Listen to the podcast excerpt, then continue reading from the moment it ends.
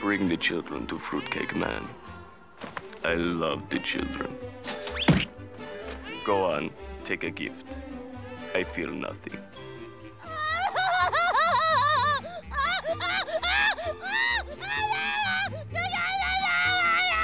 No, no, no, no, no, no, no. Ah!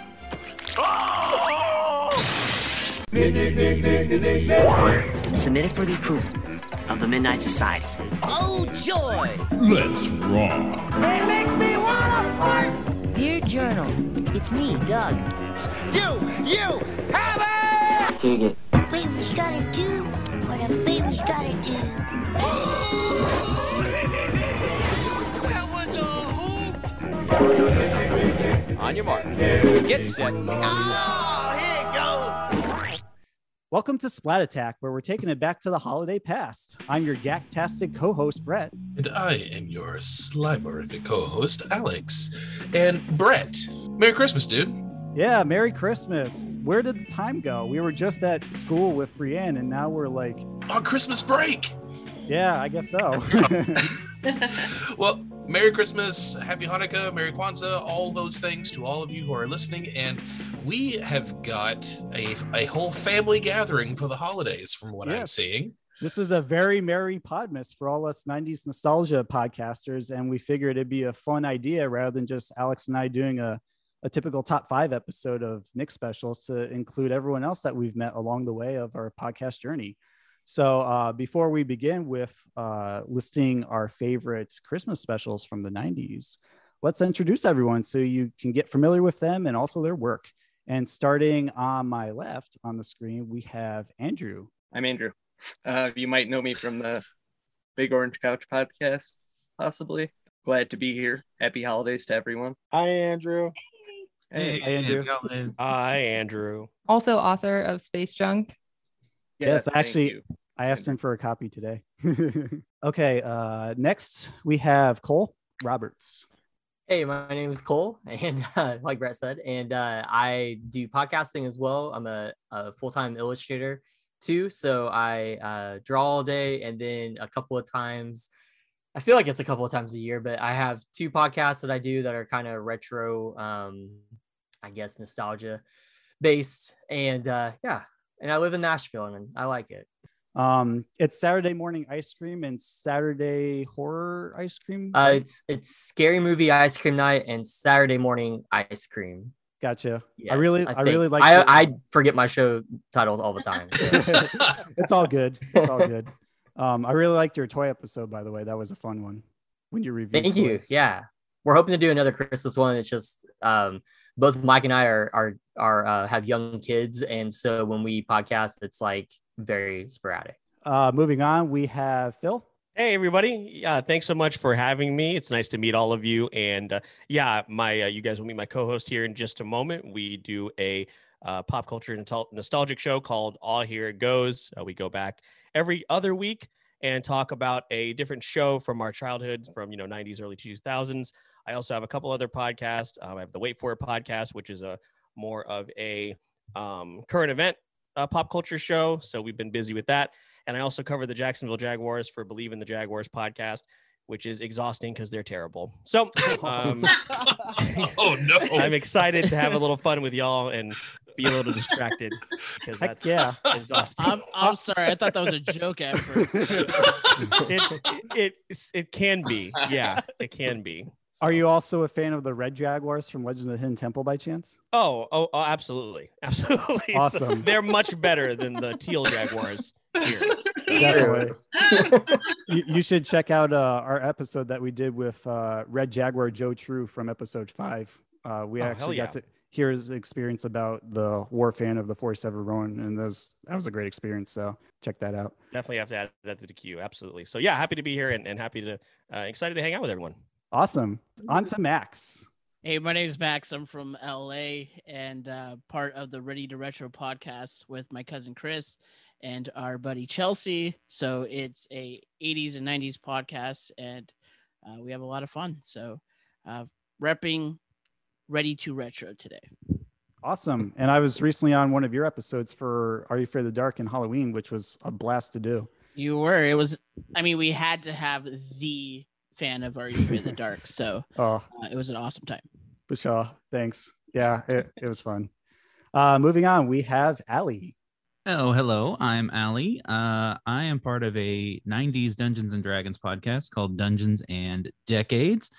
It's a uh, real play D&D podcast about four players transported to a 90s universe having to work their way home. Um, I am also part of uh, Krebstar Industries on Instagram, little Pete and Pete fan art page, and another little podcast called Notable Nostalgia. Ali does it all and does it great. moving on, we have Toby and Brooke.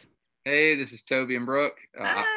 I'll, I'll let Brooke, you know, say some Yes, stuff. you will. um, we're from we're coming out of Georgia, Atlanta area. It's the and we do the Tape Store podcast, which is uh, about all things 80s and 90s. It can be toys, hmm uh, Family friendly. Yeah, TV show. Yeah, we do keep it family friendly. We do have a lot. A lot of our listeners have kids. They listen with their kids in the car. So And we have uh, we have two kind of- kids. We have a seven-year-old and a four-year-old who make uh, frequent appearances, uh, usually unannounced, Yeah. uh, on the podcast. So, Oh, same. Yeah, So yeah. we yeah we just did uh Christmas Vacation National Lampoons last week, and yes, that was hard because really hard not to say some. not not to Yeah. not to quote that really the way to do. Um, you know, uh, It was a lot yeah, of fun though. Yeah. Yeah. So um, yeah, and we're, we're we're really happy to be here. It's great to meet everybody. Hey guys. Awesome. Uh, moving on, we have Eric. Yeah, I'm um, Eric Michael. I uh, co-host the All Here Goes podcast with Philip. Uh, Philip kind of gave you guys all the uh, information uh, about the podcast, so I won't uh, bore you with all that again. But uh, I'm happy to be here with everybody. Yeah, you, you along with us are like the the youngest podcast of the bunch, but you definitely have like a great level of quality with you know the way you produce your episodes. I um, particularly got hooked with uh, the Say Cheese and Die one that you did the review, and also Bart's Thanksgiving. Okay, yeah, uh, I appreciate it. Uh, yeah, Yeah, I mean, I, thanks so I, much. attribute, I attribute a lot of that to. Uh, I mean, I have an audio background, but Phil's been doing some uh, podcasting for. I mean, he's been podcasting for years longer than me, so Okay. he definitely brings a lot to the table. I'm exhausted. It's it's worth it. Like the quality shows. Hang in there. All right, moving right along, we have Cortland. Hi guys, uh, I'm Corlin. I'm one of the hosts for the Up All Night Horror Anthology podcast. We've uh, covered every single episode of Are You Afraid of the Dark, kind of scene by scene, line by line, and we're working our way through Goosebumps right now. Um, we've actually had a couple of you guys on our show already too. Brett joined us for season two. We had Toby and Brooke on for season four. Uh, we had Joey from Big Orange Couch. Gosh, she was in season seven and season five as well.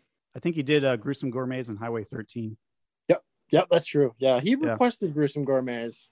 An odd choice, but a very fun one. They, they had a fun conversation about that when uh, Andrew, Joey, and I talked about our review of season six and seven on Big Orange Couch.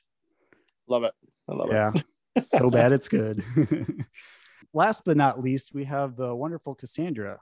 Hey, um, yes, I do. Cassandra explains it all allegedly, and I'm just do 80s, 90s, and early 2000s nostalgia.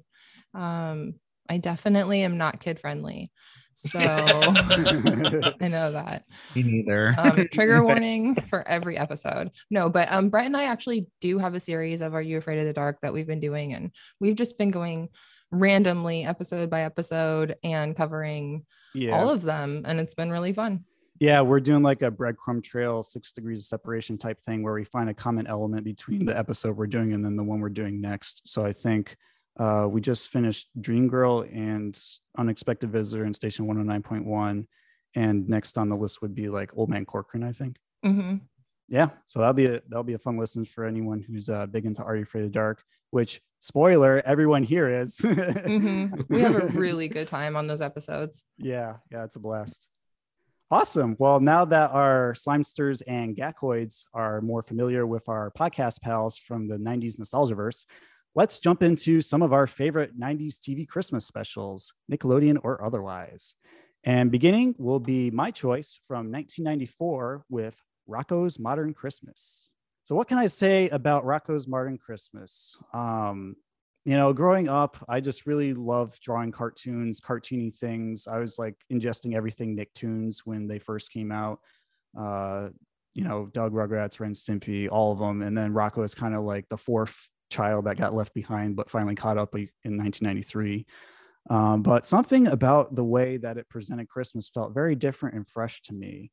Uh, like the idea that you know it's trying to snow, but there's no snow outside with that like single cloud that's just looming over Rocko's house, and how like he Rocko's like trying everything he can to like get everyone invited to his Christmas party. And at first, they you know everyone in O Town wants to come because you know through the magic of just telephone and having the message being passed along, everyone finds out about it. But unfortunately, because Ed Bighead thinks that he can't uh, go to the party because he didn't get invited, he kind of pulls a, a, old man Scrooge move by uh, spreading rumors that the elves that recently moved into town are have like foot festering fungi or something along those lines that everyone's like afraid to get because uh, you know they would be present at Rocko's party. So I I thought that was an interesting spin on on a Christmas tale. Uh, and there's just a lot of great moments, a lot of great quotes. I mean, you you heard the fruitcake man uh, part of you know the intro of this episode. That's like one of my favorite moments there. And I wish they utilized him more, but you know, it's a one-off character. What can you do? He's like the king of Festivus. Um, really love the pacing of the episode. I I like how uh, there's just a lot of great sight gags, like when Heffer and Filbert are talking or, or like selling Christmas trees out, outside the mall in their little tent, and they got like a cactus, a wooden soldier upside down in a metal bucket, and then this like tree that's panting like a dog. And I just remember being like so traumatized when when that tree like got chopped down with a chainsaw. I'm like, oh my god, it's like a dog dying, but it's in tree form. Oh my goodness. um, and then Filbert just like installs it in Rocko's house, and it just happens to be like 50 feet tall, a lot bigger than what it looked like at the mall. Um, very sweet, very heartwarming, a lot of great moments. I don't know what else I can say about it. I'd love to hear someone else's uh, take on it if they remember Rocko's Modern Christmas. Yeah, that that tree gag was my was my favorite gag of the whole thing. The, the whole episode was great, but that one, the happy tree, dead tree. Yeah, it's so morbid, but that's Rocko Yeah. for you. Yeah, morbid and full of innuendos whenever they can stick them in there. I like how the cloud is like constipated in the beginning. right? He even drinks prune juice at one point. so actually, this was going to be the episode I was going to talk about, but um, yeah, Ah. it's fantastic. It's one of my favorite as well. I, I, I just like the elf Mitch. I just think that's great. yeah, the three-legged elf, and uh, supposedly he was lost in a blizzard. But when he showed up in a taxi, at then he was like, "No, I just went into seclusion because I felt like it." Fair enough. Maybe he just needed some time away from his elfy brethren. And the way he would say, "No, daddy." Yep, exactly. I was like, "What accent is that?" uh, Elvish. Oh, oh, and we can't forget about the the robot Santa that like the elves are piloting, and it ha- plays that catchy jingle twice in the episode. One when like Rocko visits the elf's house across the street, and also another time like in the credits where it goes like ho ho ho ho ho ho ho, ho. and then music starts playing.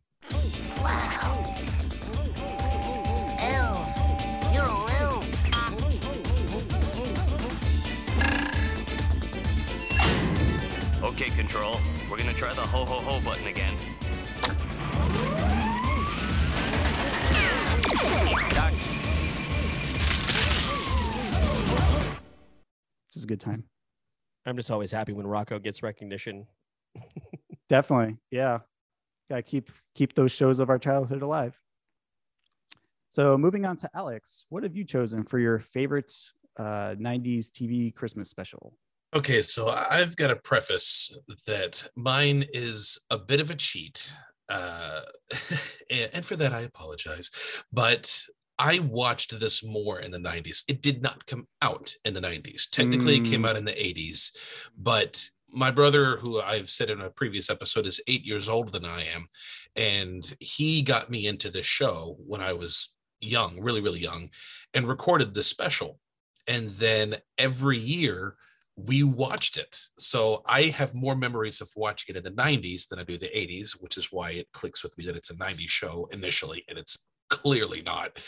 And mm-hmm. then somehow it got recorded over and there was a video store movie warehouse that was close and they had a single vhs copy of the special and then the shop closed and i had no way of watching this thing ever until 96 97 uh, my dad was watching like uh, qvc or one of those paid for by, by our garbage uh, networks Yep. and they were selling vhs copies of the show and act, act now and you can get the christmas special of pee-wee's playhouse christmas special Interesting. I love this special. It's not Nickelodeon. I don't care.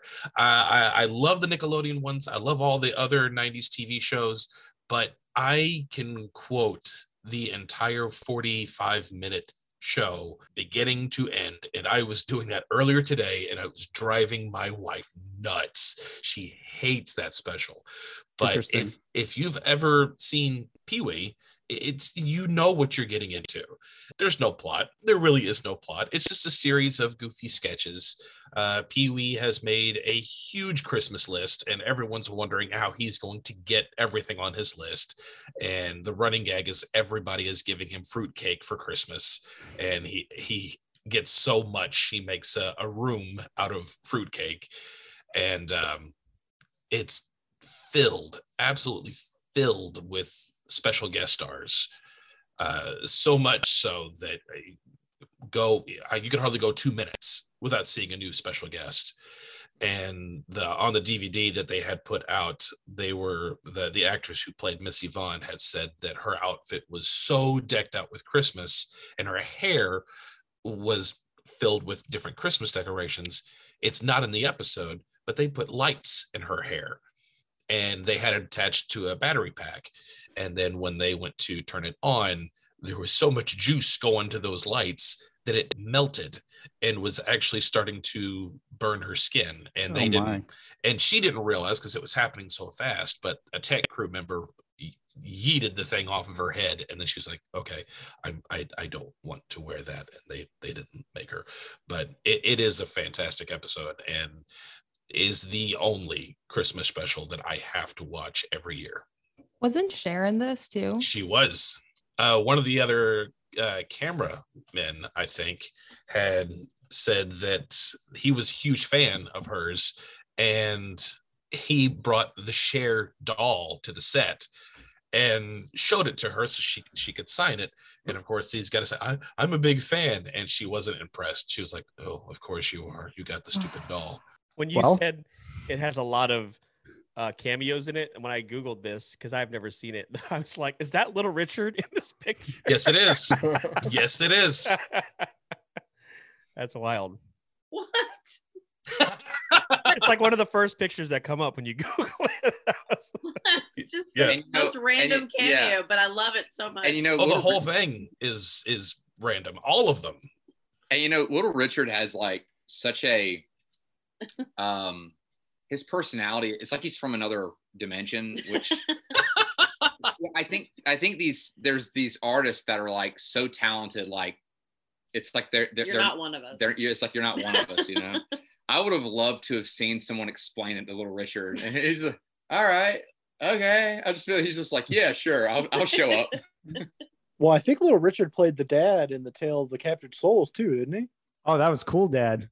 Um, that was uh, his name was Doug Spellman. His character, no, or his real name. I, it's one of the two. Yeah, Is that I- true? Like, I, no, that wasn't No, wasn't he looks a lot like Little Richard, and also a little bit of. Uh, They got the same Lionel- Lionel mustache. Richie. Oh, it was Lionel Richie. He he was in an episode of Full House, but he was he was yeah, not. he was Denise's uh, uncle. Yeah. Cool. Well, that's a great pick, Alex. I did not see that coming because I thought you were going to mention uh, the Christmas episode of "You Can't Do That on Television" since you said '80s. I, I I do really want enjoy that one, but no, it's it's Pee Wee all the way.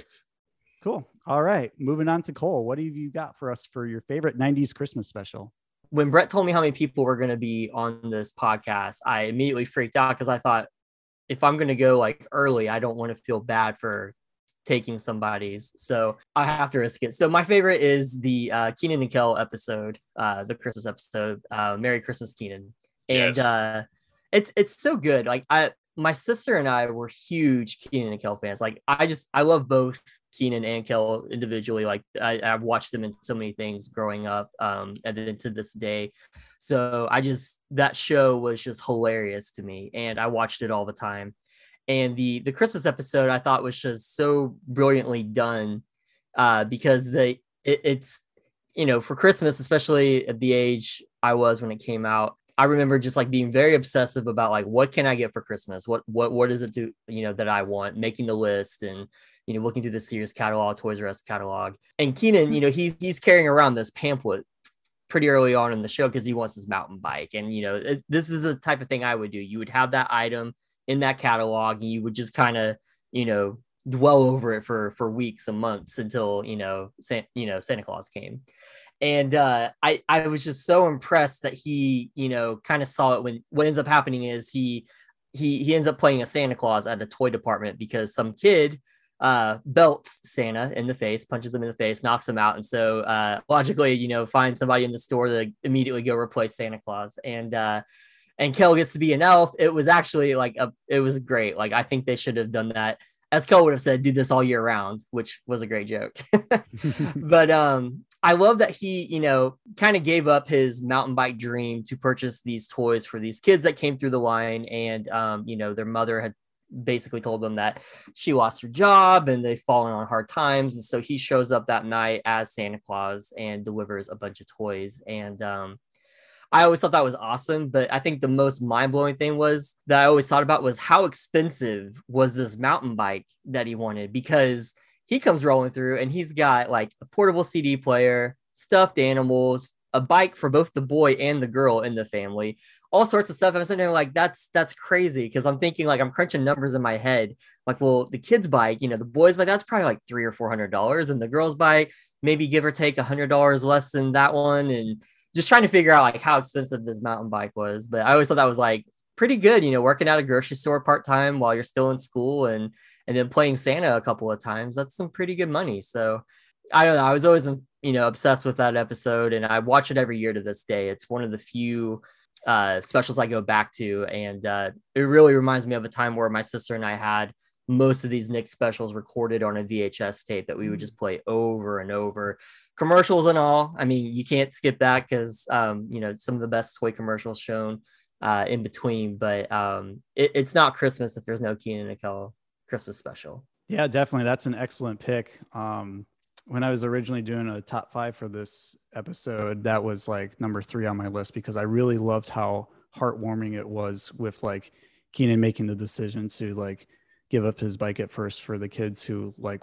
were dealing going through hard times in Christmas. So just to see that and you know mixed with their trademark comedy and Kel going nuts as an elf, it was it was just fun Yeah. from beginning to end. And I think I think Kenan and Kel in general just do holiday specials really well, more than other '90s Nick shows. Like they're very consistent with their quality. Yeah, and that was that was that first season too. So I mean, there were they, they you know they I remember the intro they come in with like the sled onto the stage and they Mhm. had the fake snow. I was like, oh man, this is gonna be so good. So I mean, they really did a great job like introducing the episode and then like it just felt special from the beginning. Like every episode always had that gag right before where you know Kel would say something and Kenan would you know take it as like okay this you know let's start the show. I've got this crazy idea.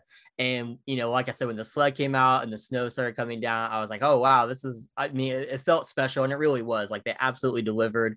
And then the end having the whole cast come out and seeing, you know a Christmas Carol um, was really fun too. And then obviously the the all here goes towards the end uh joke that you know you have to have. It was just really well done Yeah, it's pretty much taking a, a page out of the playbook of uh, Charlie Brown Christmas with like everyone singing at the end. I thought it was great. Yeah. and you can't forget the infamous tuba phone, the toy I wish existed, right? Like I wish I could be blowing a tuba during this conversation. One of the one of the best lines in television history. We'll see if we can find one for you. Please do, yeah. And the basic premise of the episode very much reminded me of the Boy Meets World Christmas episode with um, Sh- not not Sean, uh, Eric wanting to be a he was a Santa Claus and he was giving gifts to anybody. Oh, Santa's little helper. Yeah, yeah. Let's go with Phil. What is your favorite 90s Christmas special? Yeah, absolutely. And uh, me and Eric kind of actually, I, I think we have the same one, so we might tag team this. Actually, I don't. I'm Okay. I, I didn't mean. I don't mean to mess y'all, mess your uh, rotation up. but No, you're fine. uh, Go for it. Yeah, we are going to tag team this one. It's one we've been talking about all day. And um, for those of you who haven't seen our artwork for our podcast, it is like a cross between Kenan and Kel and Hey Arnold. So we, of course, we're either going to go with Kenan and Kel or Hey Arnold. We went with um, we went with Hey Arnold, and we went with Arnold's Christmas uh, from Mhm. season one. And you know that episode holds a very special place in my heart for a whole bunch of different reasons. Like one of the main things we talk about on our show is we talk about the either the representation or the lack thereof, you know, from those shows back in, you know, back in the day. And one one reason Hey Arnold is like my favorite, one of my favorite shows of all time is it was just so ahead of its time in terms of the subject matter that it tackled and stuff that you just really weren't used to hearing about. You know, as a kid, like I was what eight, I think, when this episode came out, 1996. So, yeah, eight years old. So, the only thing, because in this episode, you know what, it, they don't come out and say it, but it is referencing, of course, the Vietnam War. And the only thing that like I'm familiar with is that my dad fought in the Vietnam War. You don't really know anything about it. It's kind of like looked at as this shameful past of America, right? No one really likes to talk about it. But then you don't think about like the other side of that. And we get to see a character in Mr. Hyunh. And this was their first Christmas special. So they literally they easily could have gone a pretty traditional route and they didn't do it, you know? So it's like the fact that they dove into this story with Mr. Hyunh was so it was look obviously watching it as an adult it really gets you as a kid you're like man this is something i really didn't like didn't register what was going on how about you eric like how did you feel at the time when you first saw it compared to of course watching it now when it's like a totally different experience Yeah, same. It you know it didn't really land on me the same way as a child as it does you know as an adult, especially like on top of that you know being a parent now, and you know seeing him have to like make the decision between do I keep my child with me or do I you know send my child onto this helicopter to go to a brand new country that I'm not familiar with and not know exactly when I'm going to see you know her again you know, he had to make that tough choice and he did. And, you know, it ended up being 20 years that, you know, he, before he was able to get out of um, Vietnam and to make it uh, to America, to a city that they didn't really tell us where they, where Arnold was living at all. They didn't even tell debate. us, but, uh, you know, it took them all that time to, you know, to get there and to find her. So yeah, it definitely, you know, tugs at the heartstrings a bit differently now uh, than it did as a kid. but also it still has like a lot of really great jokes in it like in the very beginning where arnold is asking what gerald got for like his family he's like oh i got i got my mom my dad a tie i got my my brother a tie. I got my sister a tie. And then at the very end when arnold talks him out of getting ties for everybody gerald's like all right see you later. He's like where are you going? He's like oh i gotta return your gift. Because he clearly got arnold a tie. So there's still like all that really great stuff. And also you see the relationship between between him and gerald. Like gerald stuck by him through that whole day. Christmas eve like spent the whole day with him. Um and then of course again one of my favorite parts about it too is like helga having one of those classic like "Ah, am i going to do the right thing? Like she wanted those snow boots so bad and she got them and she gave them up you know so that arnold and mr Hyunh could have this uh th- this special christmas and you know she's still absolutely insane but she's just such a great character. Um i mean you could give her her own series. Like eric you and i have talked about that. I mean she's she's a main character and she really like flashes in this episode. She does. And, you know, the, I, the thing I like about this episode, and, and in general, I would say Hey Arnold was one of the few cartoons that my entire family would actually sit around and watch. And I think the reason why, like, you know, I have an older brother that's seven years older and then you know, my mom. So nine times out of 10, they weren't trying to watch any cartoons with me and my younger brother, but Arnold had such good themes and it always had some type of message and something to kind of like learn and take away from uh, I think that it kind of allowed everybody in the house to to actually enjoy it. So I never had a hard time getting everyone to sit down and and watch Arnold. And in this particular episode is just one of those episodes that uh, just has a great lesson in it. You know, the, it, it kind of have a kind of has a like a duality because you're you're toggling back and forth between uh, Helga and then uh, Arnold and Gerald. And you can see Arnold is like really in the Christmas spirit. He's trying to learn about uh, Mr. Hyunh and what he can do to, um, you know, help him find his daughter. You know, even like Phil said, he's telling Gerald that it's not just as simple as getting someone, you know, any old gift. It needs to be something that's from the heart. But then on the completely other side, you have Helga, who's being completely selfish and she's all about getting presents at the beginning of the episode. Uh, but you know, th- through the course of the episode, um, you know, Helga learns that Christmas is more than, you know, presents for herself, and that she seemed to have felt better doing something for Arnold, who was doing something for Mr. Hyunh, you know, at the end of it all. And um, again, you know, that's just like I said, Arnold always had those great messages, and uh, this is just a Christmas special that has stuck with me uh, through through my childhood and my adulthood. And then the last thing I'll mention too, I think one thing that really helps out is the authenticity of it because Baoan Coleman, who is Mr. Hyunh's voice actor, was in Vietnam when all this was going on. So like they brought him along, uh, showed him the first draft of the story and all that kind of stuff to make sure it was authentic to what was going on. So that really, I think, made a huge difference. Not only did it have you know Vietnamese voice actor, which again, not a whole lot of those back in the day. So that made a really big difference. And then the last thing I'll point out is I thought it kind of sucked for Mr. Bailey. Arnold and Gerald got everything on the list except the boots that had been sold out for months, and he still wouldn't help them until Helga gave. Did Helga? I hope Helga got to keep the boots because they got everything else. That was his fault, Mr. Bailey. yeah, I, I was hoping he at least gave her the money for the boots because I'm assuming Arnold and Gerald gave him the difference, you know, Yeah. back. But you know, they didn't they didn't get into all that. We'll leave No. that to the imagination. Yeah.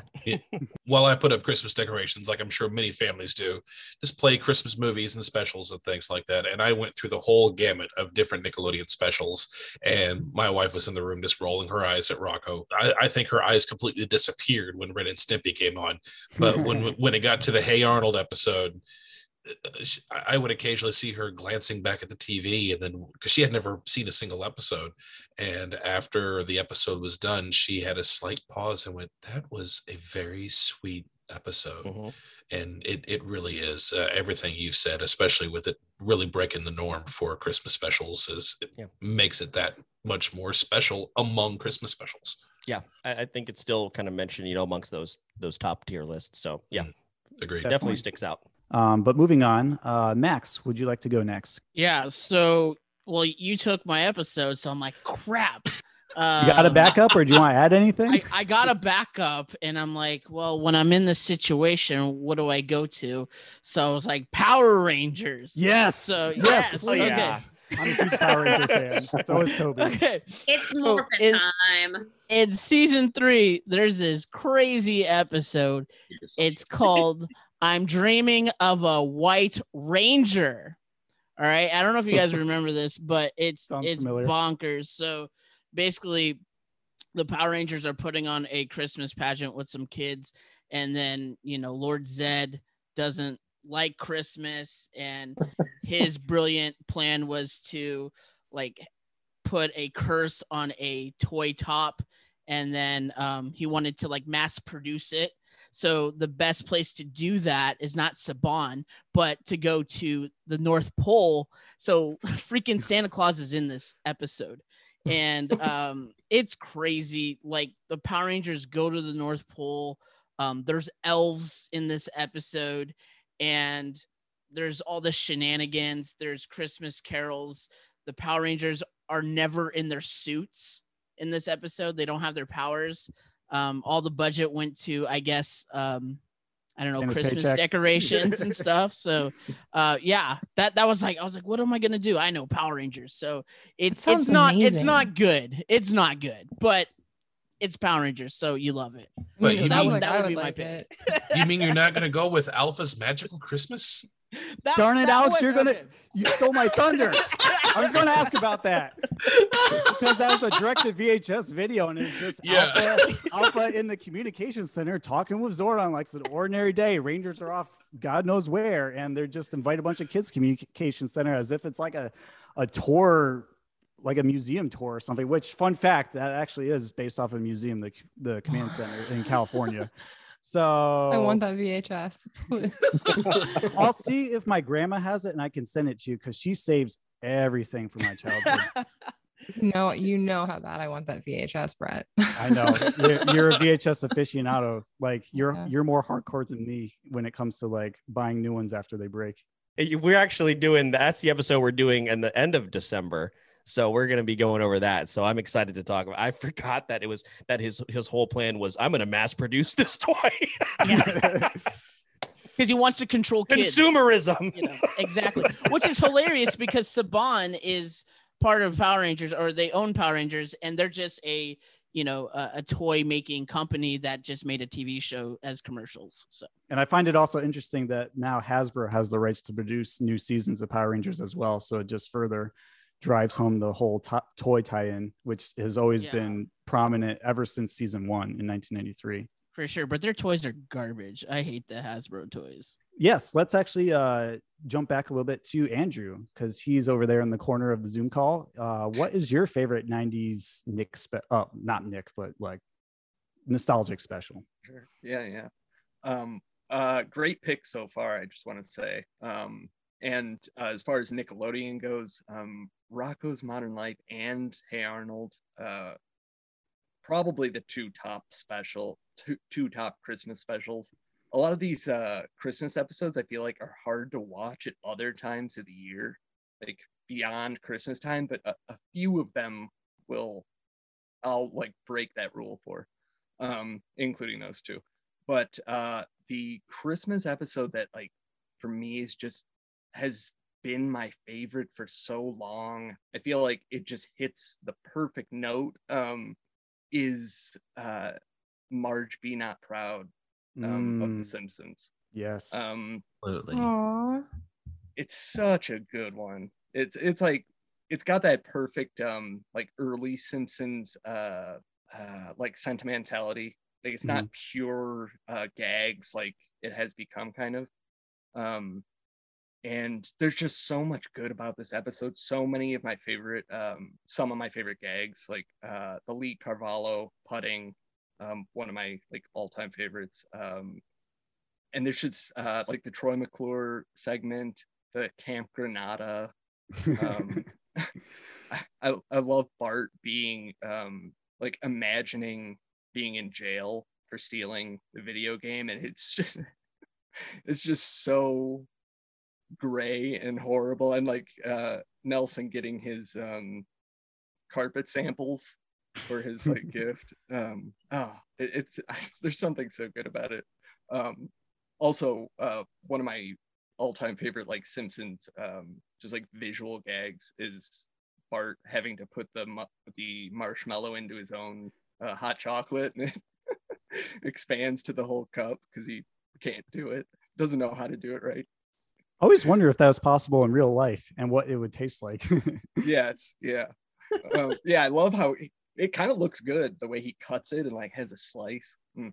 um but uh this uh, it's just one of those episodes that like hits my nostalgia bone and i think is also just really objectively good too hilarious and also um like heartfelt in moments you know yeah that's, That's a just strong pick. yeah, I agree. It's And like a really well-rounded episode too.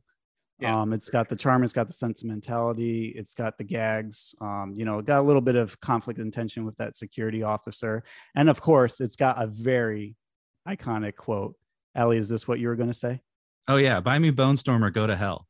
Yes, the seven best word phrase in Simpsons history potentially. I also just love the visual of uh, Milhouse so excited to enter his name Thrill House. Thrillo.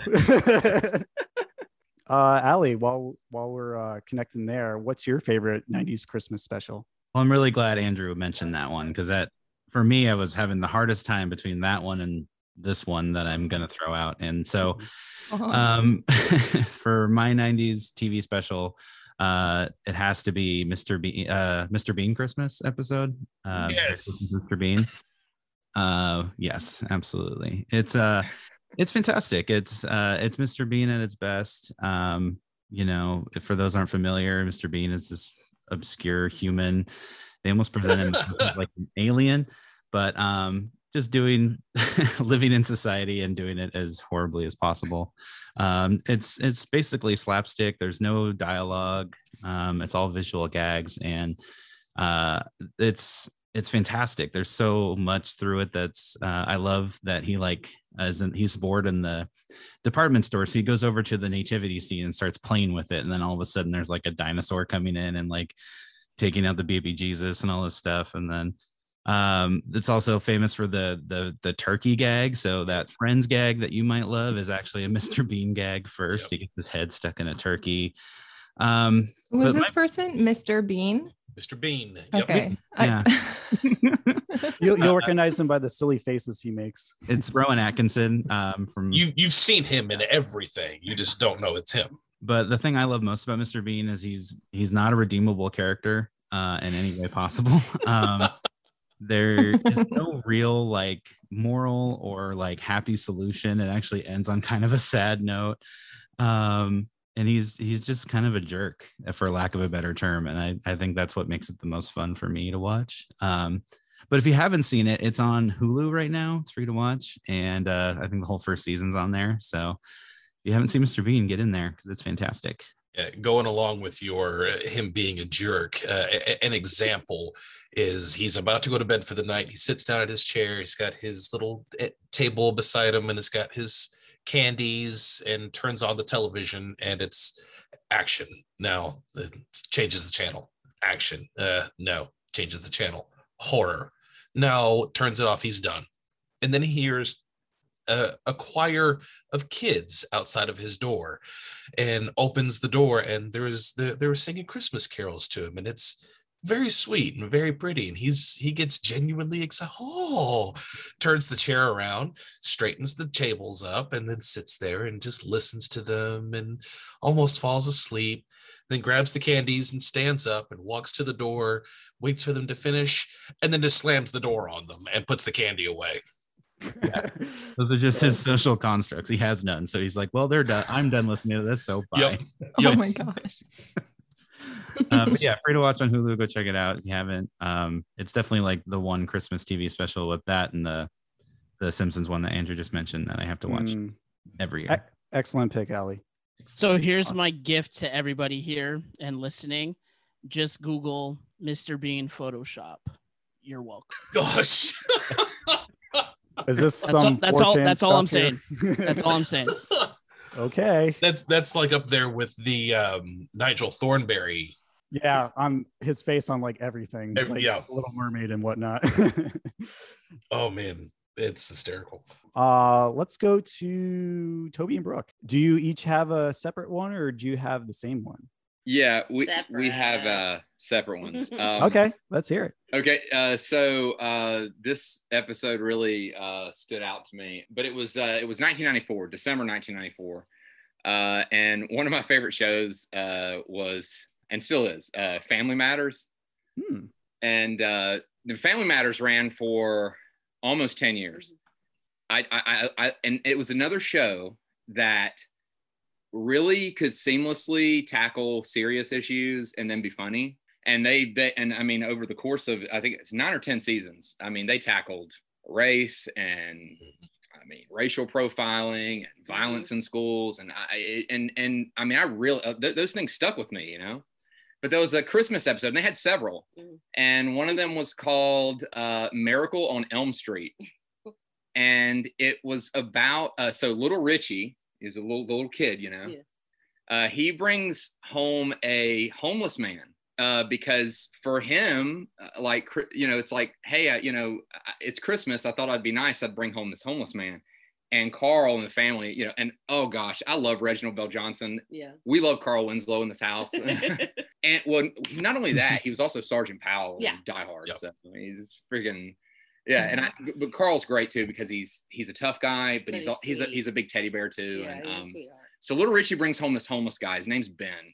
And ben, and they're all like, "Oh my gosh, what has this kid done? What is what has he done? You know, bringing home this homeless man." As the episode progresses, Ben is teaching them lessons about Christmas, and you start to think there's more to him than the fact that he's just a homeless guy. And he's played by actor Art Evans. I, don't, I forget how far into the episode it is where him and Carl have a conversation, and he tells Carl that he's Santa Claus. and I'm thinking, is this guy nuts? No, because he knew what Carl wanted for Christmas when he was a kid, which was this space helmet. But here's what's cool. Carl, but Carl didn't get it. Like Yeah. like Carl wanted it one year, and Carl was mad, and and he didn't believe in Santa because of it. Right. I don't know what it was that really moved me about it, but it was this, uh, and you know, the, the acting in it's fantastic. It's a great cast.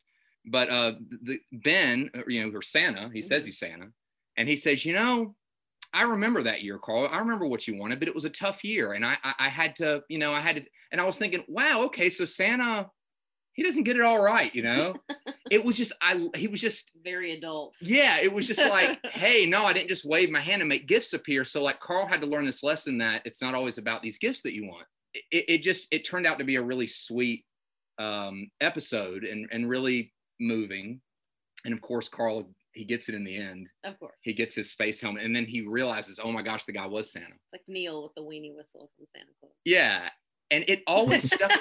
you know, that episode always stuck with me. Plus, you know, you know, growing up with Christmas, uh, it- most of the time Santa is this this this big jolly. Well, he's not homeless. no, he's not. He's always in the red suit, and he's this big jolly white guy with a beard.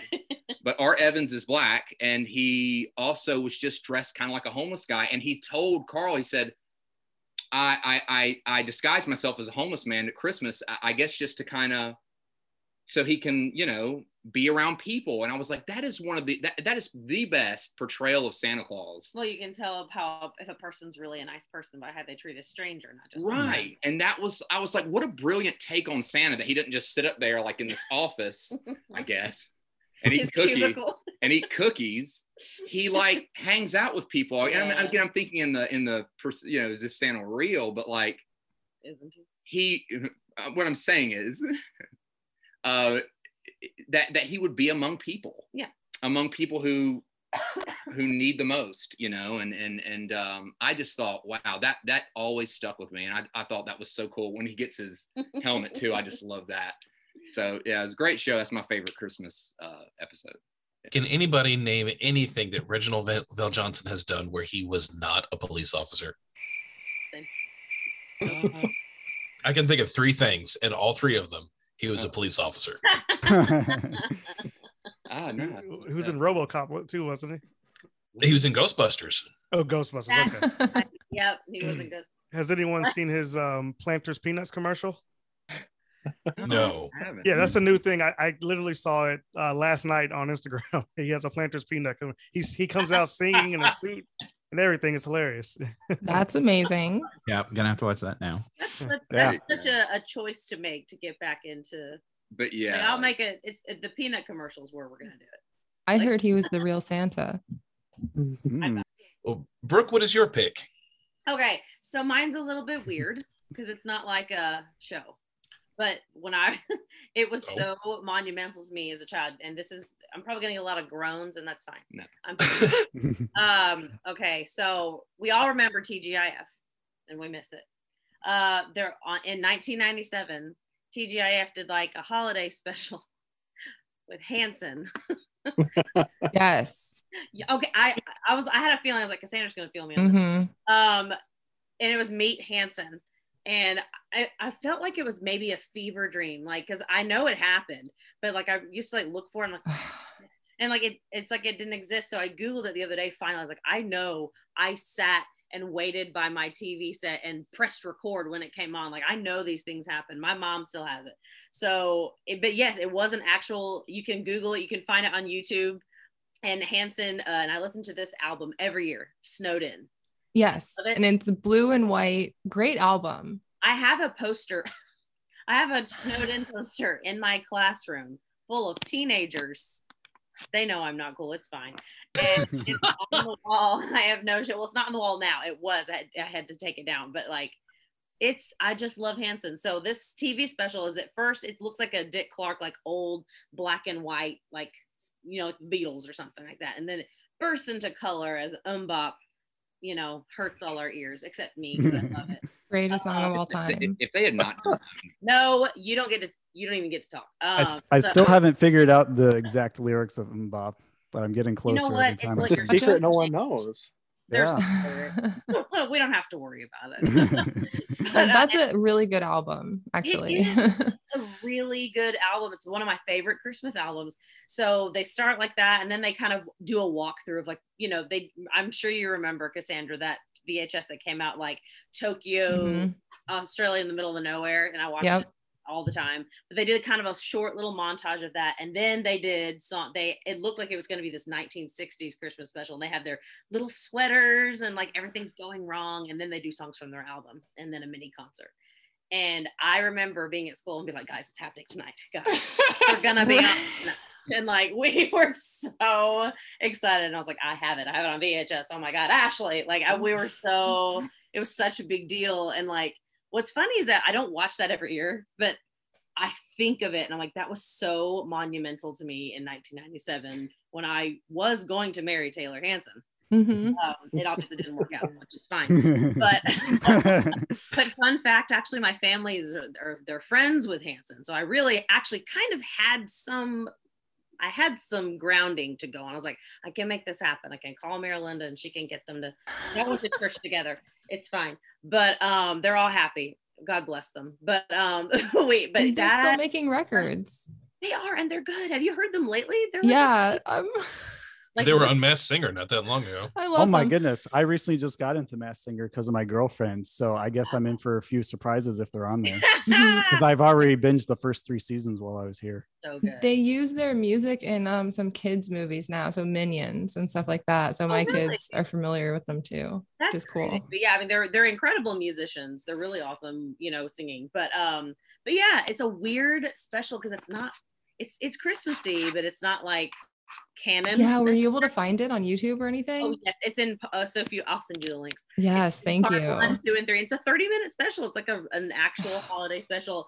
And on the part one, two, and three, they have the commercials from 1997 from like Sabrina the Teenage Witch and Teen Angel, and I was like, all this trash. It was so great. Such I a love- throwback. I Yeah. that. I went. They had a huge montage of commercials, and it's like five minutes of commercials, and I was like, I'm not even fast forwarding it. I love this. Yeah. No, like Yeah. see, like could you imagine going into a thrift store and you grab a VHS that it's just somebody's home movies and you put it on and that's what you got, I would weep. right? I would weep rivers. For 98 cents. so that's my strange Christmas special. No, it's a great pick. I mean, you you were talking with me yesterday about your pick, and I was like, "This is a thing."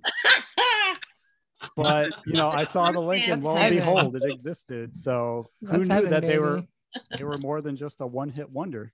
Right. The Right. Hanson brothers also own a brewery. Right. What's and They have a, the Hanson brothers also own a brewery, and they have a beer called Mm Hop. But Oh, Brett, you boy. you are right though, Brett. is Like they absolutely were they did only have one hit. Like it, it was monumental, but I can't name a, Yeah. another song by them. I just know that you know it's the three guys that look like girls with the long blonde hair, Mhm. Yep, they and did. they're very catchy. Popular enough to host a, a whole night of Snick. yeah, Yes. and they're wholesome. An honor. yes. Yeah, cool. That's a great pick, Brooke. Thanks. Totally out left field, but I love it. Hey, Yeah. before So, we, uh, but hey, before we go on, I just want to say because it's for Max. So t- today, Brooke went to the thrift store and brought this home. Oh man, Yo, that's amazing. It- 94, It's, baby. it's Bandai. It's from '94, and look, it does like a shin kick or something. oh, that's awesome. Oh, it's like you a know pass what? to soccer ball. okay, That's so fantastic. those of you who are listening, and if you're not watching this on YouTube, go Yeah. to YouTube and see it. But they've they've got an a Zach Power Ranger action figure, and it does the the the karate kick action like Buzz Lightyear. Yes. To infinity, I'm beyond. Yeah, so yeah, Brooke came in and said, "This is from the '90s," and when she showed it, uh, forgot, and, and it's it's the mastodon and everything. Like, yeah. It's fantastic. That's awesome. yeah, I so do just- have I do have to say that I own the White Ranger version that I actually got for Christmas in 1994 or five, whenever the second season of Power Rangers was. And I remember being like so blown away that no one else had it in school. And I brought it with me to second grade to show it off, like to all my Power Ranger friends, like, whoa, that's so cool. No one else has that one. And then as a stroke of bad fortune, I oh, was playing oh, with no. it in the bathroom and his cool gold vest separated. I didn't know it separated and I accidentally flushed it down the toilet. So Oh, now I had. I had a plain white White Ranger figure, and when I showed it to my friends next time, you know, I went to school, they're like, something feels off about him. Why's he naked? What's this? He looks naked. Yeah, because he's just all plain white. There's like no even black colored in diamond or anything. It's it's the strangest thing. That's a bootleg. I think No, some it, of my it was authentic. I think some of my soul just left my body. Yeah, sorry about that. I, I did not know better. I flushed many toys down the toilet by accident as a kid. But uh, yeah. mo- moving on from that, No, it's crazy you say that because Brett, my brother, flushed a, a Ninja Turtle down the toilet. That's, How that's- big? Oh, this is going that's the origin story. Yeah. yeah, did it. Hey, He was the creator. in the sewers. That's how Splinter found him. Yeah. My turtles. That- does he flush easier than a corn cob? For those of you uh, who remember Door Unlocked from Are You Afraid of the Dark. Enough about toilet humor. Let's uh, go to Portland. What's your What's your favorite '90s Christmas special that you recall? That's an unfortunate little transition there because I was going to say the Ren and Stimpy Christmas special. I here. was just gonna say, speaking Oh, of potty wait, wait, humor, wait, Ren and wait. Stimpy. Yeah. Which one? Because they technically had two. Yes. I was thinking of Son of Stimpy. The That was the one that kind of immediately came to my mind uh, when you talked about doing the Christmas episode. I got to say though, I haven't seen it in probably like 25 years at least. It's not one that I remember regularly watching. It was like when I think of Christmas specials, you know, my the first one's Hey Arnold, but I don't know, there was just something something fun about nostalgia is kind of having like those inkling of memories of old things that you used to watch and then kind of like trying to piece it together and think about what it is for a while and that's kind of what I did with that Ren and Stimpy episode. Um, I don't remember a lot about it, but I remember being quite young and watching it and really enjoying it. But I had older brothers, so Yeah, no, that's a kind of helped a, out there. that's a great pick because I actually did some research for that when I originally made this a top five list, and I found some more information behind the the story. So aside from the basic plot that you know Stimpy has his first fart like ever, and he thinks he accidentally gave birth to a kid named Stinky. He like cherishes him, and then he somehow runs away, floats away, and then he goes on this epic frigid journey out into the cold in some random city looking for Stinky. And he's like searching in police stations. He goes to like the Salvation Army Santa's like butt to see if he's hiding there and all these crazy things. And meanwhile, Ren's just like, whatever. Okay. When is this episode over? And then uh, they, they finally like reunite and they get Stimpy home and they just have a very heartfelt moment here.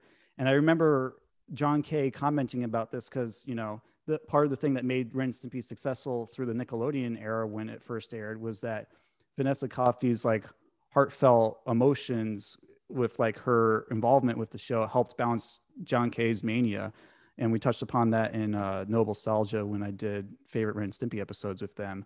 Mm. But um, you know, he he actually made that episode kind of as a joke or a poke at Hollywood because he felt that um, you know, you shouldn't be able to to you know elicit people's uh, emotions just by like very well timed musical cues. Like I'll, I'll prove to you that what i'm saying is like just produced trash and not actually made with love and care like some of the other christmas specials are. So you know taking that idea to the next level he's like why don't i just like do something totally random that you wouldn't even expect to have empathy for like you know a, a, a fart that has a face and can talk. Um and yet even even with those musical cues and the very loose narrative that like took us on this journey of stimpy essentially looking for his lost son that he just gave birth to somehow a funny thing happened where most people could relate to that like struggle and closeness to having a child and just being a parent and having that love there when you're together with them that it became a big hit. And I don't know how John K felt about that specifically after it aired. I you'll have to ask him himself if you could reach him. But it just goes to show that it doesn't really matter how the format is, whether it's produced or if it's actually heartfelt, as long as you can resonate with it in some sort of meaningful way, that's all that counts. And you know, it ended up breaking conventions by proving that when it aired and was a hit with viewers of all ages. and it was played so serious. Uh, I think it was just as serious as the Doug Christmas special. where- Oh, geez. Uh, I mean, Yeah. there. th- yes, that you had your gross humor. Uh, Stimpy was talking to the boogers underneath the seat to, to see if they knew where the fart had gone, but they still played it so seriously. Here's a Uh, fun Clickstein fact. Um, Mitchell Kriegman during that time was the one doing like the final okay on the storyboards for Ren and Stimpy. So, of course, he's a creator of Clarissa Explains It All. yeah it's it's surprising to think how well uh, the people we we love for creating these shows like pete and pete clarissa explains it all etc were also involved in other shows that we loved either before they got really popular or like you know just wanted to lend a helping hand like before i started doing 90s podcasting just for example i never knew that Will McRobb wrote episodes for KaBlam or was involved with Ren and Stimpy along with Mitchell Kriegman, and that Craig Bartlett originally worked on Rugrats before he got to start on Hey Arnold with his own series. So it, it's really interesting to see how the dots connect and how they have they share that like similar sentimentality, kind of like we have as podcasters who all talk about 90s nostalgia, but in our own specific flavor, and how that kind of you know generates that love and warmth that we associate with all the nostalgia that we keep coming back to. And I do want to say that this episode of Ren and Stimpy has the one quote that I use all the time. And there's a, a part where Ren is very concerned with Stimpy. It's been a long time and he's very sad and very depressed. And he tries, Ren tries to get Stimpy to get some kind of emotion back. And but his answer is always, I don't care. Yeah, I love yeah. that. Yeah. and I say that all the time in that in, in that context in that uh, inflection when my wife wants to know so what do you want to get something to eat I don't care It Sounds so sad and depressed. Let me cheer you up I don't somehow. care I don't care Yeah, that's a great pick, Cortland. Um, I'll briefly mention for anyone curious and unaware that the other Ren and Stimpy Christmas special out there was like around season five, and it was called A Scooter for Yaksmas, and it actually featured Stinky Wizzleteats of all people who sang the Happy Happy Joy Joy s- song as like the Santa fill-in, uh, who like delivered presents to people down their chimneys in the weird Ren and Stimpy way. But uh, we'll probably talk about that at a later point. Um, all right. Last but not least, Cassandra, what have you got for us? All right, Is- perfect. My pick is going to be The Secret World of Alex Mack. Oh, I I had no idea. I thought it was gonna be Cat Dog. but this is like a multi-layered experience. My actual choice it's very avant-garde. I'm going with pee-wee herman experience of it all okay? Because my actual pick is um you know the big the num- episode number 35 of the big orange couch. So they covered this episode. It was amazing. And it was from december 1995 and basically a chimpanzee gets loose in town in like a tree what are they called? Like a tree fa- i don't want to say a factory but like sawmill no. Tree lot? Yeah thank you a tree lot. And he gets powers um uh, he had you know he ingests the GC 161 and shenanigans are afoot and alex mack uses her powers for some reason to make a peace sign in the sky. And it's just all very magical and christmassy and it's a great episode. And also it's just a great episode of their podcast in general Yeah, yeah. I actually revisited the gift uh not too long ago and I forgot how bonkers it was with like the monkey being doused with G one sixty GC one sixty one. That's it. Sure. And um, you know, like Alex trying to sell a Christmas tree to Annie, her sister, and her boyfriend, and how like um what's what's Vince's like friendly's friendly lackey's name who like takes the chimp home and like spends Christmas with him watching Yeah. TV. I thought that was very goofy and charming. So um yeah, yeah, it's a good pick. Very under the radar, but I think you know if you're an Alex Mack fan, uh, it's worth checking out. Even even if you're just doing it out of pure curiosity. Yeah, just Yeah. even uh, as like a one-off Christmas episode, it's fun. And then my other suggestion would be if you're kind of like into commercials, maybe go find some Stick Stickly. I think there's like two Stick Stickly shorts out there for Christmas. One where he's trying to get a dog for Christmas, and um, I have to look for the other one. I'm not sure, but yeah, Sounds like some deep cuts. We'll have to scour the corners of the internet to find them. Yeah. Very cool. Well, thank you all, podcast pals, for sharing your favorite 90s nostalgic Christmas specials with us. It was a load of fun, and there were quite a few surprises that I did not expect. But you know, that's part of the fun. Uh, before we move on, uh, I just want to give a moment for some people who were not able to attend tonight, but did want to still be part of this episode. Um, so we're going to give them a quick little segment where they can share their thoughts on their 90s Christmas specials. Hey everyone, thank you so much for having me on. Uh, this is Treasure Hunter Maxwell from Relic the Lost Treasure podcast and the RPG Treasure Chest. As you can tell, I really like the name Treasure. Um, and I've been friends with Brett for of an embarrassingly long time. And of course, we share a love of uh, old cartoons, Nickelodeon Cartoon Network. So thank you for having me on um, this holiday special to talk about holiday specials. How meta!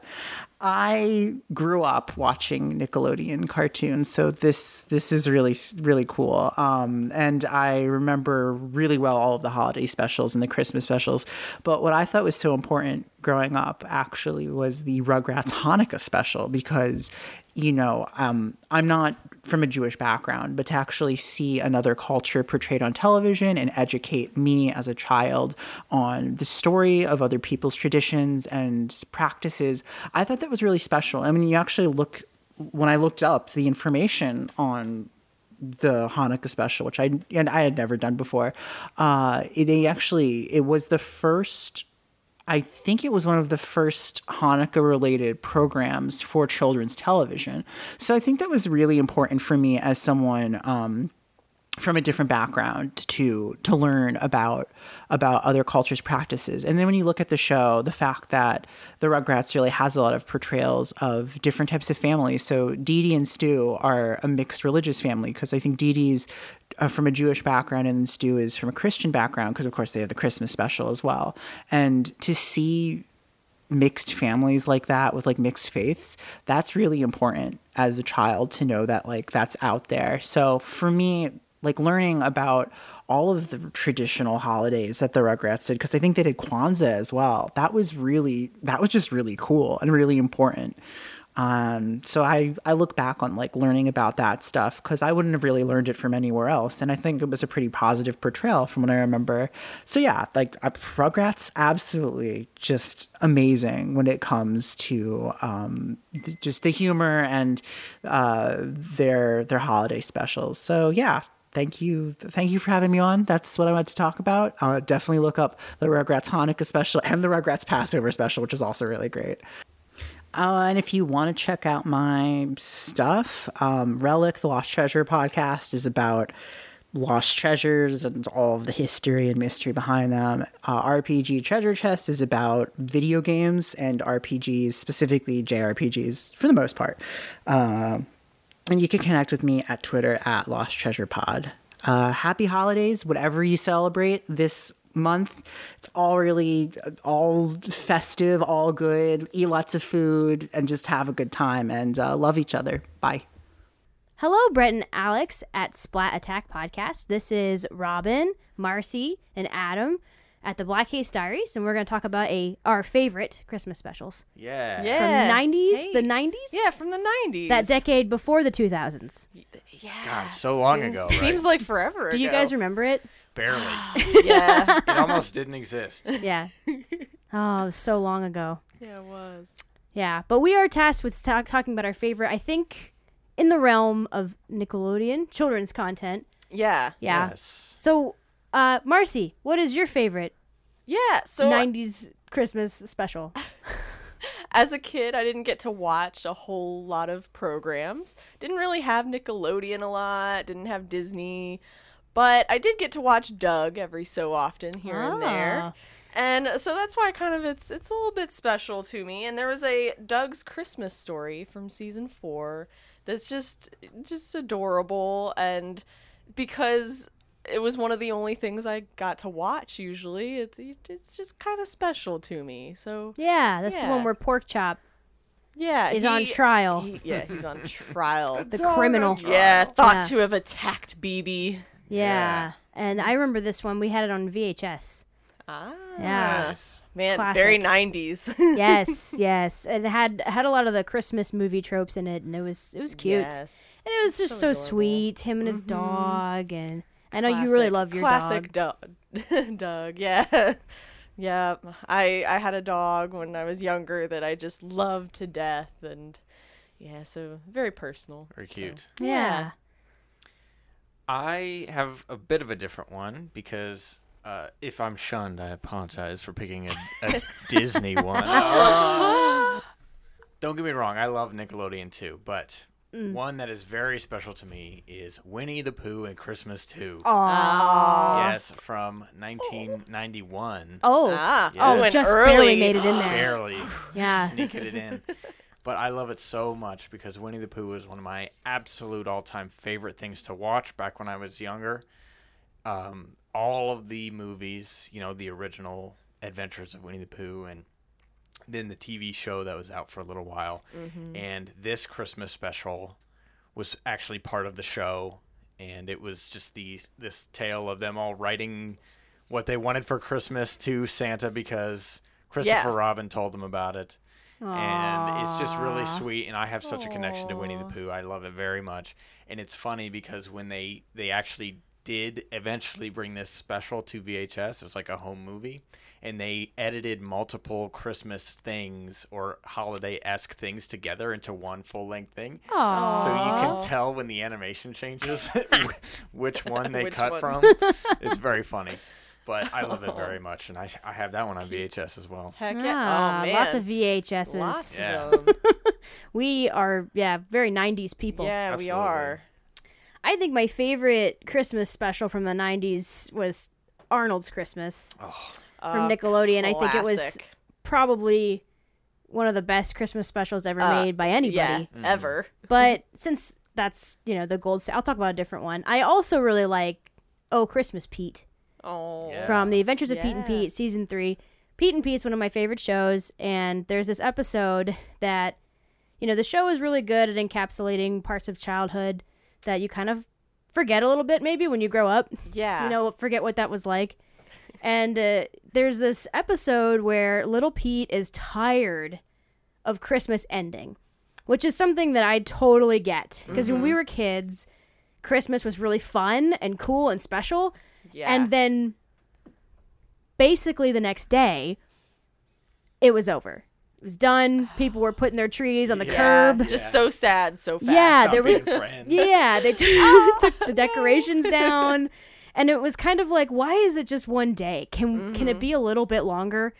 and in this episode, little Pete extends Christmas for as long as possible. There's this evil, there's this evil man that wants to demolish all of the Christmas trees, and it's yeah, it's really fun. But I remember that being one of the biggest things when we were kids. It was so sad to see all the trees on the curb. My parents kept our tree up midway through January when I was a kid because, you know, we just didn't like the fact that it was so quick, over so mm-hmm. fast. So it's one of those kind of goofy episodes. You know, he puts on a presentation where he, he says, you know, this is us yesterday. And they're all like happy and mm-hmm. cheerful. and today they're just sadly ripping off the ornaments from the tree and Throwing away the wrappers from the presents. yeah so i really like that one that's a really fun That's a good one, special too. yeah it reminds me of my childhood so Yeah. Nice, the- very nice. The best way to be for Christmas. yeah exactly, exactly. A child. A child. So thank you for allowing us to talk about our favorite specials yeah, thank you. we really appreciate it and we hope to see you guys soon merry christmas Merry Christmas. See you later. Thank you so much, guys, for chiming in with us. Those were all great picks, and we really appreciate it. And for Slimesters and Geckoids at home, we want to know what are some of your favorite 90s Christmas specials? Let us know on Instagram at Splat Attack Podcast if you would like to share your choices with us. Um, but before we go, we have to do one of our segments because it ain't a Splat Attack podcast without one of our patented segments. We're going to play Think Fast to Make the Grade Holiday Edition.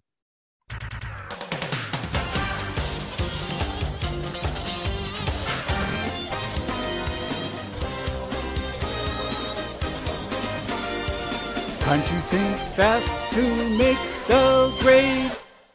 All right. So for Think Fast to make, the grade, it's basically trivia that ha- somehow has a theme that's related to the episode that we're doing. And, you know, I, I was waffling back and forth between do I do 90s Nick or do I do like 90s nostalgia in general? And I figure I just go with 90s Nick because all of us have seen at least one 90s Nick special. So the questions aren't quite too hard, but should still uh, bend your brain in ways based on what I say. Question one What is the alternate title to Rocko's Modern Christmas?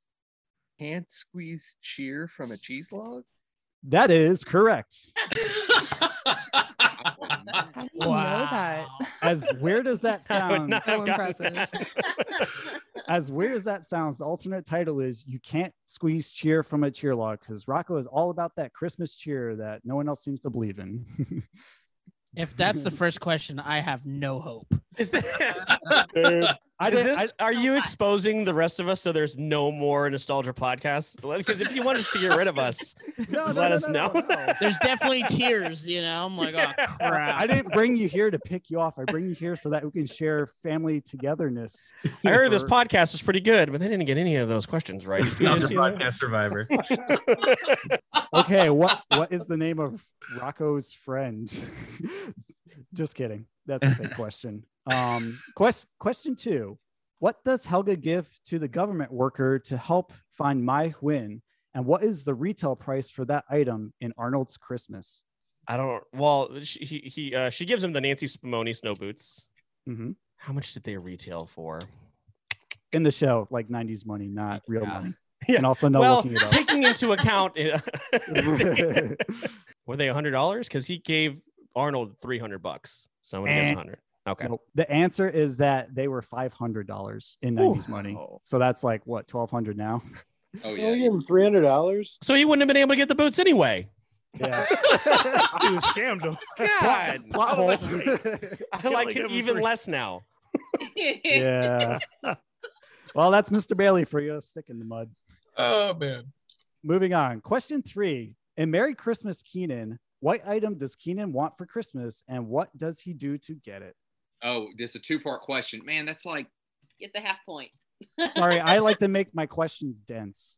like Otherwise, show it your work. Easy. You're a- if we were in math class, it, it's the show your work. Okay, oh my God, I can't, I can't just Sorry. We're teachers, but we don't want to be taught. Please explain. Explain all right, your answer. I'm sorry. Uh, no, you wanted a bike.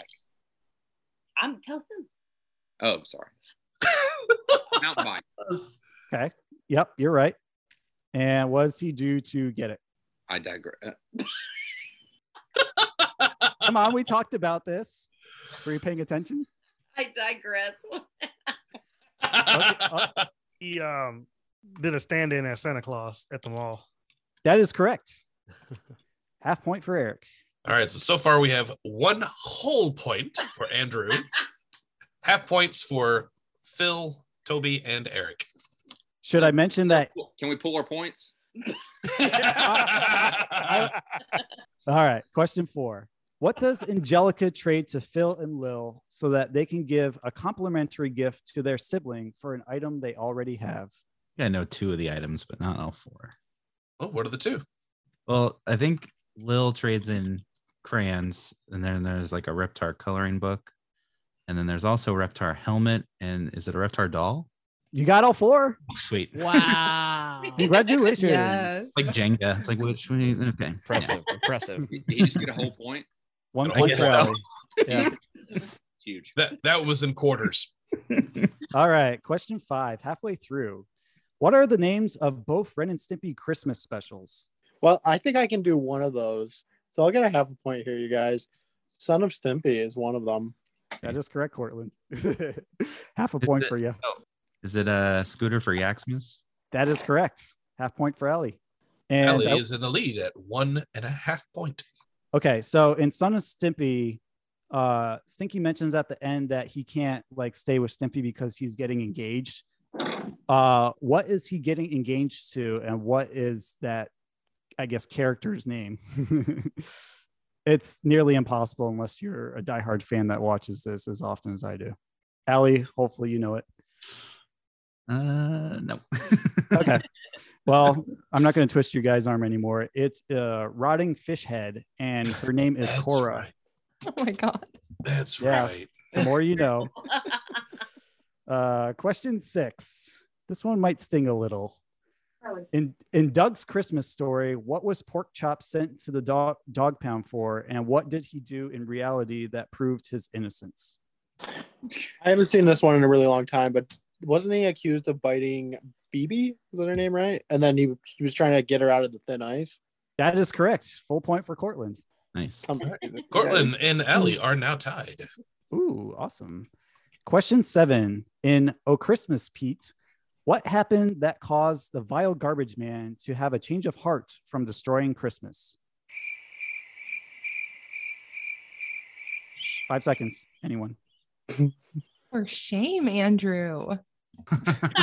And Allie and Cassandra. Uh, Pete fans. All right. No one got this one. Well, well, Cassandra, since you can't raise your hand, just go yell me. well, you can raise your hand, but we can't see it. He's, wrapped up uh, the wrapped up all the trash and Christmas lights. Yeah, yeah. He witnessed all the piles of trash out in the streets of Wellsville decorated like Christmas trees. And that gave him a change of heart because it looked beautiful. Oh. But as a bonus question, since no one got that one, what did Garbage Man sarcastically state he wanted for Christmas upon infiltrating the Wrigley's living room?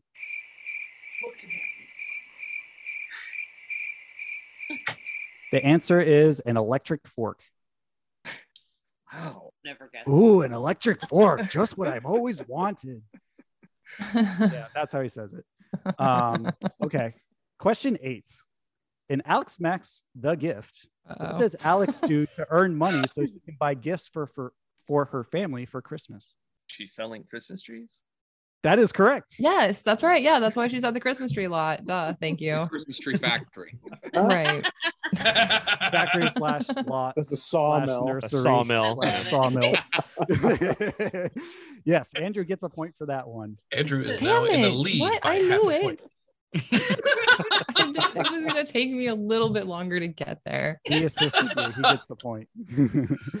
okay. Uh, question nine. In A Very Cat Dog Christmas, what does Rancid Rabbit's niece want for Christmas, despite the fact that she already has everything in the mall? A little cheat because I've watched this one really recently, but uh, cat dog is the answer. That is correct. And that's also your next episode on Big Orange Couch. so, uh, for anyone who's listening to both of our podcasts, that's how you can get the trivia right when they do it. They Um, actually have like cat dog plushies and they are super cute. Um, I also had a bonus part for this as well. What is the name of Rancid Rabbit's niece? Rancine. Correct. Um, you know, Rancid don't have to Rabbit and two Rancid. for this though. Okay. Two halves then. Since You get since one point. I- Let's see. Last question, actually. Uh, do we want a point recap before we do the final question? So far, I'm- Andrew is in the lead with three, and Allie and Ooh. Cortland are at one and a half point, and Phil, Toby, and Eric at half a point. All right. Cool. So, question Comeback 10 time. in the Angry Beavers episode, Gift Horse, what do Norbert and Daggett get for Christmas, respectively? A lot of head scratching and a lot of scowls on faces. I thought this would be a lot easier because we all like 90s nostalgia. That was that was straight up dig, Brett. I, I wasn't trying to dig. I tried to make I, things I easy, but- expected more from you, nostalgic people. I'm a fraud. No, most people just don't like Angry Beavers. It's I get it. um, so the answer is Norbert gets a train set, a rather big one at that, and Daggett gets a pine tree air freshener. So yeah, that's that's Think Fast to Make the Great Holiday Edition. I believe Andrew, you're the winner. Congrats, Andrew. Oh, Good job, Andrew. thank you. So here's here's what we have for our fabulous prizes. Andrew, since I'm feeling rather generous today and we have all of our podcast friends here, I have decided that on behalf of Splat Attack, we're going to donate $50 to your charity of choice for Christmas. Oh, that's great. Yeah. Thanks So- so, much. That's yeah, that's awesome. Let us know uh, what charity you'd like to send it to, either on or off pod, and we'll take care of that for you. For sure. I'll pick one out and let you know. Uh, Awesome. And for everyone uh, who's a runner up, you get an art print of your choice from Brett Wilson Art or three stickers that I've made. So no one's going away empty handed. I'm just happy to have you all here. Yay! Yay. That's awesome of you. Very nice. Yeah, you're welcome. Hell And, yeah. Uh, Merry Christmas to everyone. I'm so happy that we got this uh, together, you know, despite all the challenges. And, you know, at the end of the day, the gift of friendship is the gift that keeps on giving. Yeah, I feel like I remember watching that Angry Beavers episode last year with you on one of your watch parties. Yeah, yeah, I did do Yeah, that right? Christmas one. Uh, Buddy the Elf, I was dressed up as for Buddy Okay. Television. and for our listeners at home who are tuning into this episode, we have a question for you. In addition to the other one that we mentioned, what's a show that you love from the '90s that doesn't have a Christmas special, but you would like to have one? If you have any ideas at all, please email us at splatattack2021 at gmail.com or DM us on Instagram, and we will share your answers on a future episode. Wow. This might be tricky to pull off, but for my answer for that question, I would personally like to see a Christmas episode of Are You Afraid of the Dark? Yep. Yeah. Oh, wow. Definitely. I, I, Say it. Say it. yeah, Hey, I mean, they have that April Fool's episode. Like, they can do it. right? Yeah I, I mean it's a more popular holiday and uh i know joey actually wrote an episode for write a christmas episode special on your podcast so it's it's not impossible. It's gotta think outside the the gift box if you will. Yeah, just you got Krampus. I mean, that'll work, right? yeah right that that's that's an easy given. You can do like a, a cursed object for christmas too that's another one like the car stone who knows? But yes if uh top, like like Power right. Rangers. The dra- the tale of the dreidel of doom if you want to make it Hanukkah. there you go And it can belong to a golem. See, we've got lots of we got Jewish monsters. We could, Yeah. we could all write an Are You Afraid of the Dark episode together, you guys. Exactly. DJ MacHale, I hope you're listening to this because we have ideas for you. All right, guys, that's going to wrap it up for 90s Christmas specials of Splat Attack podcast friends. Thank you so much for joining us tonight. And for all of you lovely listeners, slimesters, gakoids, and everyone who are just finding us for the first time, uh, thank you so much for tuning in. We'd love if you can check out any of our podcasts that we have mentioned during this episode, as well as give any of us ratings and reviews, because frankly, that just helps us get seen by more people. And we love meeting new people and love growing our podcast in the 90s nostalgia verse. Before we before we sign out, let's get uh, some deets from everybody so our listeners know where to find them all. Uh, I'm Andrew again uh, from the Big Orange Couch podcast. Uh, you could find that in many places, but if you Google it, I think it comes up pretty near the top.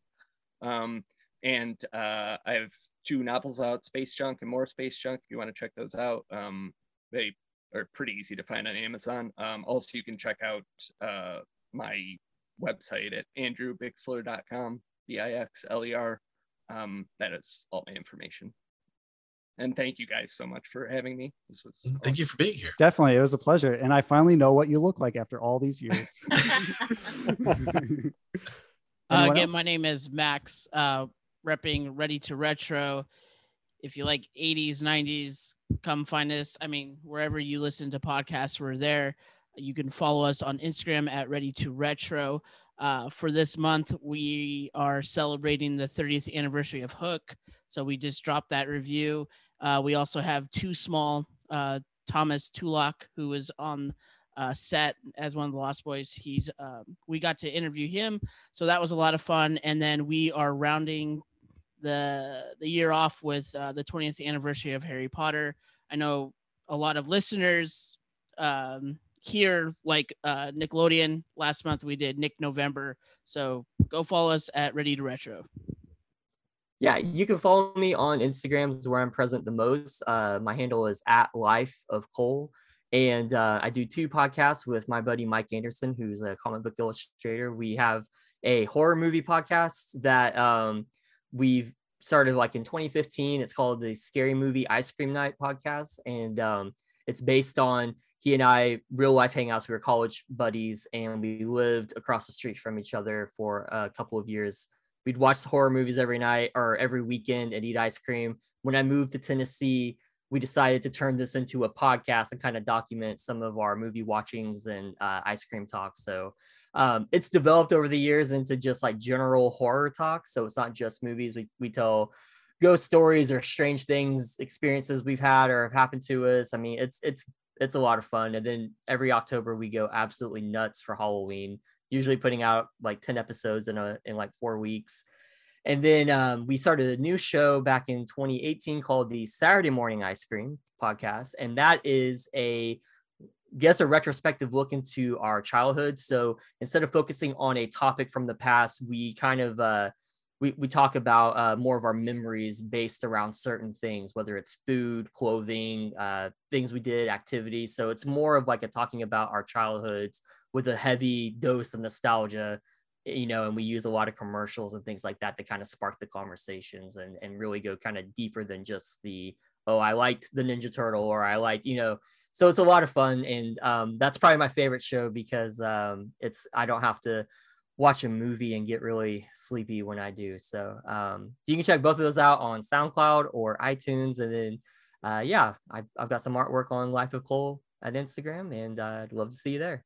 Got okay. So uh, the tape, uh, we're the tape store. You can find us at a lot of places. Um, yeah, on Instagram we're at the Tape Store. We're on Apple Podcasts, Spotify, all those Yeah. things. We And- love to hang out with you guys, so definitely hit us up and it was so nice to meet all of you. And uh, Yes. we just we've had a blast tonight. and see your faces. It was so yeah, great. that's been I think that's been the best part Yeah. is, is seeing the faces of people we've heard and heard of. So Oh, I'm so sorry, you guys. Sandra. What? She looks like Alex Mack in real life. I. I, just, I look like Daria, basically. yeah. Okay. So you can find me at um, Cassandra Explains It All.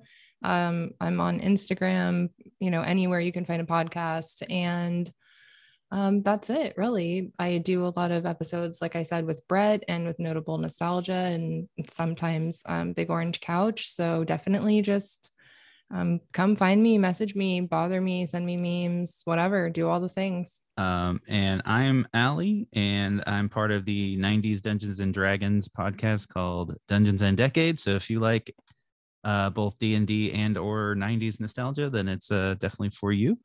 Um, I also have a Instagram account called at Krebstar Industries, which is a Pete and Pete fan page. So uh, most of my stuff, you can just go to bigdoorprize.com. You can find all of my stuff there.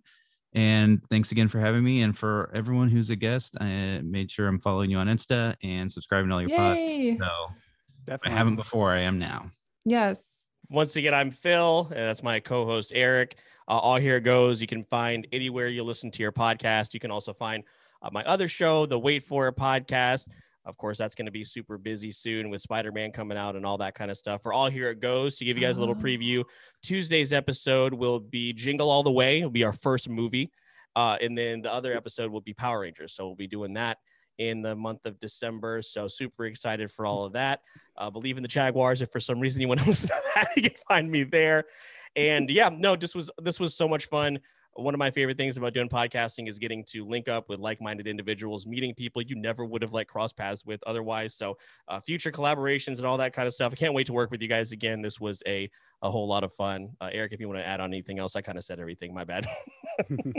Yeah, yeah, Phil kind of covered the podcast, but you can also find me at uh, Aaric Mychal on Instagram. That's A A R I C M Y C H A L. Uh, also, if you're in the market for any uh, vintage clothing or uh, nostalgic um, merchandise, I also run a website called Doughpass. That's D O U G H P A S S. And you can find us at Doughpass on Instagram. You can also find us at doughpass.com.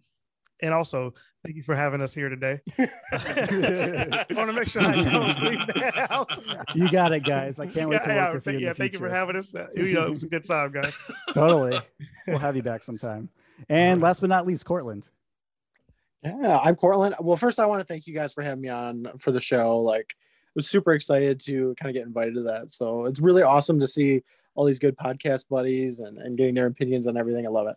Um, I'm Cortland. I'm one of the hosts of a horror anthology podcast called Up All Night, a horror anthology podcast.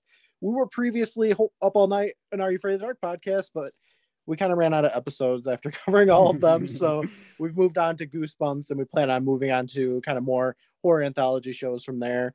Um, on Instagram, we're at Private Island Presents because we like to keep it confusing. Um, on Twitter, at PRVT Island. We do a lot of fun stuff. We make our own gifts for pretty much every episode that we cover. Um, we do for season six and seven of Are You Afraid of the Dark? We've condensed every single episode into a, a funny little one minute clip. Lots of fun. So, I hope you guys check it out. I've seen them. They're they're phenomenal. Like it's just bite-sized footnotes of Are You Afraid of the Dark and like the silliest bits. like oh. definitely check them out.